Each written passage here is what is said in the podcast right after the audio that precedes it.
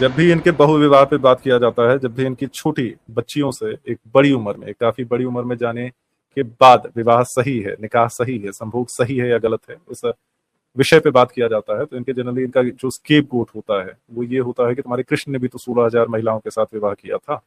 इनका ये कंपैरिजन होता है। इनसे लौंडिया के बारे में बात किया जाए, इनसे सेक्स लेवरी के बारे में बात किया जाए, इनसे बच्चियों से निकाह करने के बारे में बात किया जाए, बच्चियों से सोहबत के बारे में बात किया जाए, इनसे बात किया जाए कि आप एक पंद्रह साल की बच्ची के पिता को, उसके भाई को, उसके नए पति को, उसके नए नवेले पति की हत्या करके आप उसके साथ संभोग कर रहे हैं तो इनका एक उत्तर होता है, तुम्हारी कृष्ण जी की भी तो सोलह हज़ार बीवियाँ थी। क्योंकि लोग, ये मक्कार हैं। इनको शर्म आती है, इनको शर्म आती है उस पॉइंट पे रहने में। क्योंकि जिन चीज़ों को ये डिफेंड कर रहे हैं यहाँ पे, वो नहीं चाहेंगे कि इनकी बेटियों के साथ हो, इनकी बहनों के साथ हो। इसलिए भागवतम के अध्याय, स्कंद दस अध्याय उनसठ के श्लोक बयालीस पे जाते हैं इनफैक्ट पूरे चैप्टर पे जाते हैं, जहाँ से ये सिद्ध करने का प्रयत्न करते हैं कि कृष्ण ने, कृष्ण जो है, एक राजा को मार के उसकी सोलह हज़ार पत्नियों से विवाह कर लिया था। इस प्रकार ये सिद्ध करने की कोशिश करते हैं कि कौन की बाइनेज?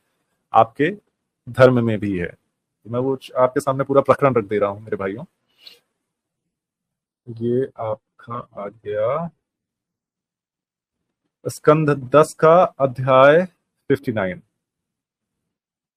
इस अध्याय का टाइटल है नरकासुर का वध। तो आइए हम शुरू से शुरू करते हैं। अध्याय एक से इसमें लिखा हुआ है कि अनेक स्त्रियों का अपहरण करने वाला भौमासुर, जिसे नरकासुर भी कहा जाता था, जिस तरह भगवान द्वारा मारा गया। कृपया करके भगवान शरडंग शरदंग धनवा धनवा धन वा के शौर्य का वर्णन कीजिए। राइट ये जो टफ सा वर्ड है, वो भगवान श्री कृष्ण का ही एक नाम है। हम श्लोक की संस्कृत में चले जाते हैं। आप देख सकते हैं, श्री राजा उवाच, राजा परीक्षित ने कहा, यथा, कैसे, हता, मारा गया, भगव, भगवता, भगवान द्वारा भौमा नरकासुर, भूमि या पृथ्वी देवी का पुत्र। अच्छा भौमा इसे इसलिए कहा जाता था क्योंकि भूमि का, पृथ्वी का पुत्र था।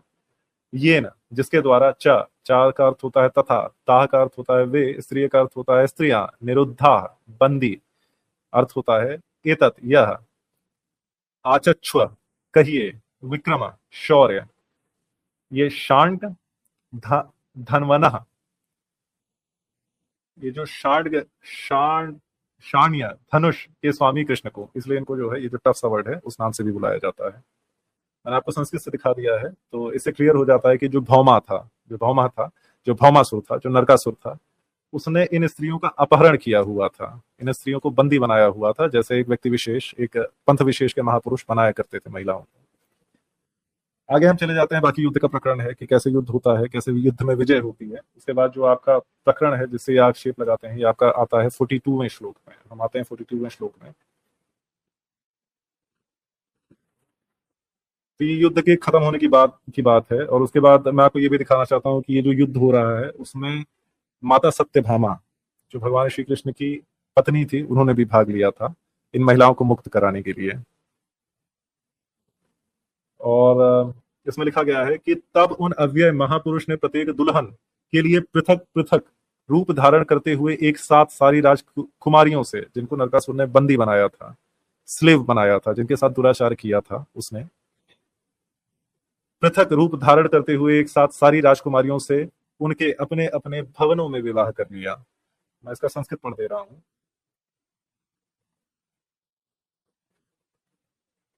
आप इसका पदार्थ देख सकते हैं। उसमें अत, उ, और तब मुहूर्त, शुभ समय पर।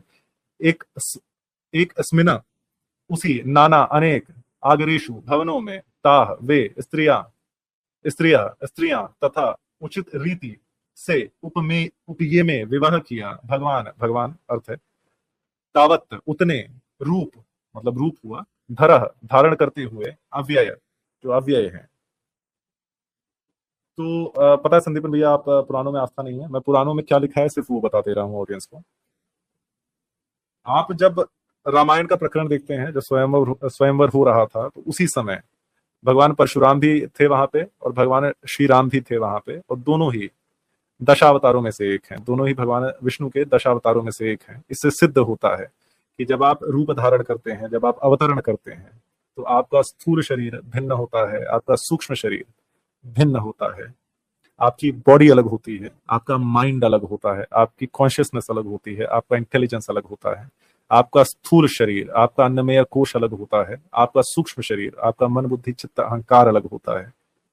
इसी कारण भगवान परशुराम, भगवान श्री राम के विरोध में खड़े थे। दोनों विष्णु का अवतार होते हुए भी। अर्थात, क्योंकि हम लोग पौराणिक हैं, हम लोग वेदांती हैं, हम लोग कृष्ण तत्व जानते हैं। और हमें आता है कि हम ब्रह्मास्मि तत्वमसी। हम, मैं ब्रह्म हूँ, तुम भी हो।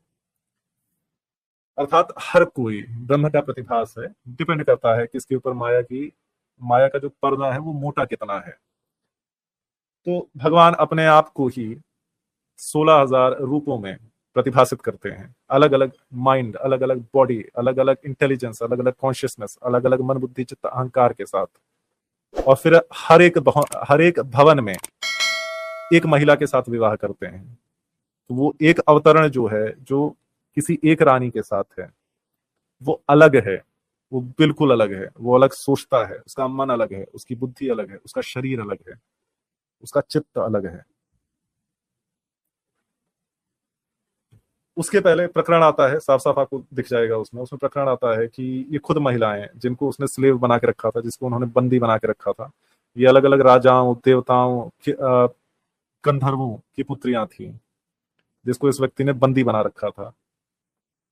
आपको इसका विवरण मिल जाएगा। ये महिलाएँ खुद कहती हैं, ये खुद कहती हैं कि इसने हमें बंदी बना रखा है, इसने हमारे साथ दुष्कर्म किया है। हमें कोई और स्वीकार नहीं करेगा। कृपया हमें अपने साथ ले चलिए। तो फिर भगवान श्री कृष्ण जो है, इनके कपड़े फटे हुए थे, क्योंकि बंदी बना के रखा था, इसने अपना हरम बना के रखा था भौमा ने भौमा भौमासुर ने, नरकासुर ने। तो भगवान पहले उनको कपड़े पहनाते हैं, सुसज्जित कपड़े पहनाते हैं उन महिलाओं को, और उनका सम्मान करते हैं। फिर हर महिला के लिए, हर उस एक बंदी महिला के लिए एक पालकी की व्यवस्था करते हैं और उन्हें द्वारका भेज देते हैं। अगर आप वेदांती रूप से देखना चाहते हैं तो मैंने आपको बता दिया है कि हमारे यहाँ अवतरण क्या होता है, हमारे यहाँ परमेश्वर का प्रतिभास क्या होता है, हमारे लिए कृष्ण तत्व क्या होता है। अगर आप प्रैक्टिकली देखना चाहते हैं, क्योंकि सीधी सी बात है, अलग शरीर है, अलग मन है, अलग बुद्धि है, अलग अवतरण है तो अलग अलग व्यक्ति है। तो अगर इतिहास के रूप में जाना, देखना चाहते हैं, महिमा मंडन हटाना चाहते हैं, क्योंकि साफ़ तौर पे यहाँ पे लिख दिया गया है कि अलग शरीर है। तो हुआ कुछ ऐसा होगा कि ले गए होंगे, इन सबको राज्य में ले गए होंगे। इन्होंने इनका विवाह कर दिया होगा अपने ही राज्य में पुरुषों से। अगर आप महिमा मंडन हटा के देखते हैं, क्योंकि साफ़ साफ़ विवरण दिया जा रहा है कि भगवान श्री कृष्ण ने, भगवान श्री कृष्ण तत्व सोलह रूपों में प्रतिभाषित हुए, अवतरण लिया उन्होंने और विवाह किया उन महिलाओं से जिनको बंदी बना रखा था नरकासुर ने, जिनके कपड़े फटे हुए थे, जिनको भगवान श्री कृष्ण ने कपड़े दिए पहले। फिर वो प्रार्थना करती हैं, ये पूरा आप प्रकरण पढ़ सकते हैं, वो प्रार्थना करती हैं भगवान श्री कृष्ण से कि हे भगवान, हमें अपना लो। वो विधानकर्ता से प्रार्थना करने लगती है कि हे भगवान, ये हमें पति रूप में प्राप्त हो। फिर भगवान श्री कृष्ण जो है सोलह हज़ार रूप धरते हैं और उन सबसे, उनके भवनों में इतर इतर विवाह करते हैं। ये आपको 42 में है। फिर उसके बाद 43 में लिखा हुआ है अचिंत कृत्य करने वाले भगवान निरंतर अपनी प्रत्येक रानी के महल में रहने लगे। जो अन्य किसी आवास की तुलना में अद्वितीय था, वहाँ पर उन्होंने अपनी मनोहर पत्नियों के साथ रमण किया। यद्यपि, वे अपने आप में पूर्ण तुष्ण रहते और सामान्य पति की तरह गृहस्थ कार्य संपन्न किए तो उसमें से जो हर एक एक अवतरण था, वो अलग अलग पत्नी के साथ अलग अलग गृहस्थ जीवन जी रहा है, एक समान मनुष्य की तरह। लेकिन ये इस तरीके से प्रस्तुत करेंगे कि नरकासुर को हरा के तुम्हारे कृष्ण ने जो है वो लौंडिया बना ली। तो ये हिंदुओं के लिए था बाकी मुसलमानों को तो दिखा दिया जाएगा अलग अलग अवतरण है और वेदांत में क्या होता है उनको सारे रेफरेंसेस दे दिए जाएँगे कि हमारे महावाक्य क्या है। और अवतरण में क्या किसी का माइंड एक होता है और ये सारी चीज़ें उनको बता दी जाएँगी लेकिन ये जो एक्सप्लेनेशन है वो हमारे हिंदू भाइयों के लिए है जिनको बार बार प्रश्न किया जाता है। अब आप पढ़ेंगे नहीं तो हमने पढ़ लिया भाई।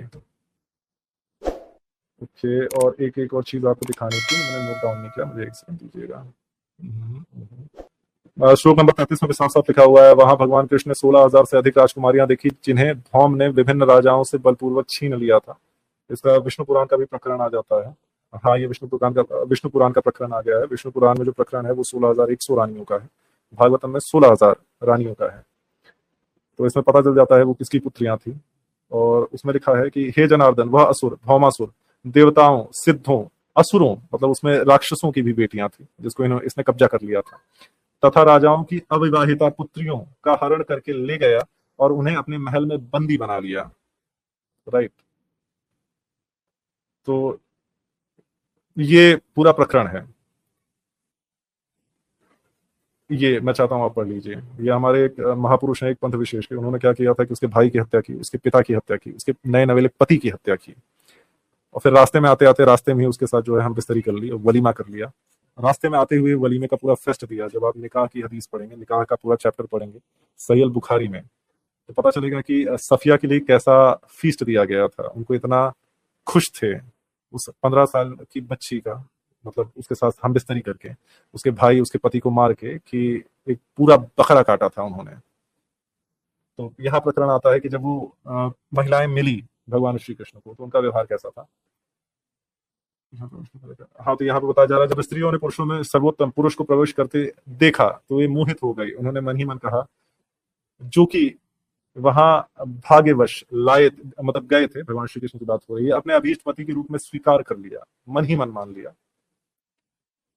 भगवान ने राजकुमारियों को स्वच्छ निर्मल वस्त्रों से सजवाया और फिर उन्हें रथ, घोड़े तथा अन्य मूल्यवान वस्तुओं से विशाल के विशाल कोशों समेत पालकियों में द्वारका भिजवा दिया। और फिर वहाँ पे उनका विवाह करवा दिया। इसकी तुलना करते हैं ये ये जो इनके पंथ में जबरन भाई को, बाप को मार के, उसके नए नवेले पति को मार के, जिसके साथ जबरन हम बिस्तरी की जा रही है, जो नौ साल की बच्ची से विवाह किया जा रहा है, जो अपने सहाबाओं को कहा जा रहा है कि अजल मत करो मतलब बाहर मत डिस्चार्ज करो इजैकुलेट करो, अंदर ही करो। उन महिलाओं के साथ जिनके पति अभी भी जीवित हैं। लेकिन अभी अगर मुसलमान से इस हदीस के बारे में पूछा जाएगा, अरे नहीं, वो तो इस्लाम ला चुकी थी, वो तो साहबाओं पर फिदा हो गई थी। अपने पति के बारे में सोच के छोड़ दिया था उन्होंने, इस्लाम ला चुकी थी, साहबाओं पे बड़ा, इतने हैंडसम हैंडसम साहबा थे कि तुरंत एकदम दिल आ गया था उनका साहबाओं पे। फिर इनके महापुरुष कहते हैं कि नहीं, इनको जो, इनको तुमने पकड़ा है, इनके साथ बढ़िया अच्छे से संभोग करो, और बाहर आपको इजैकुलेट करने की आवश्यकता नहीं है, क्योंकि अल्लाह को अगर किसी को पैदा करना होगा तो वो कर ही देगा, और नहीं करना होगा तो वो नहीं करेगा।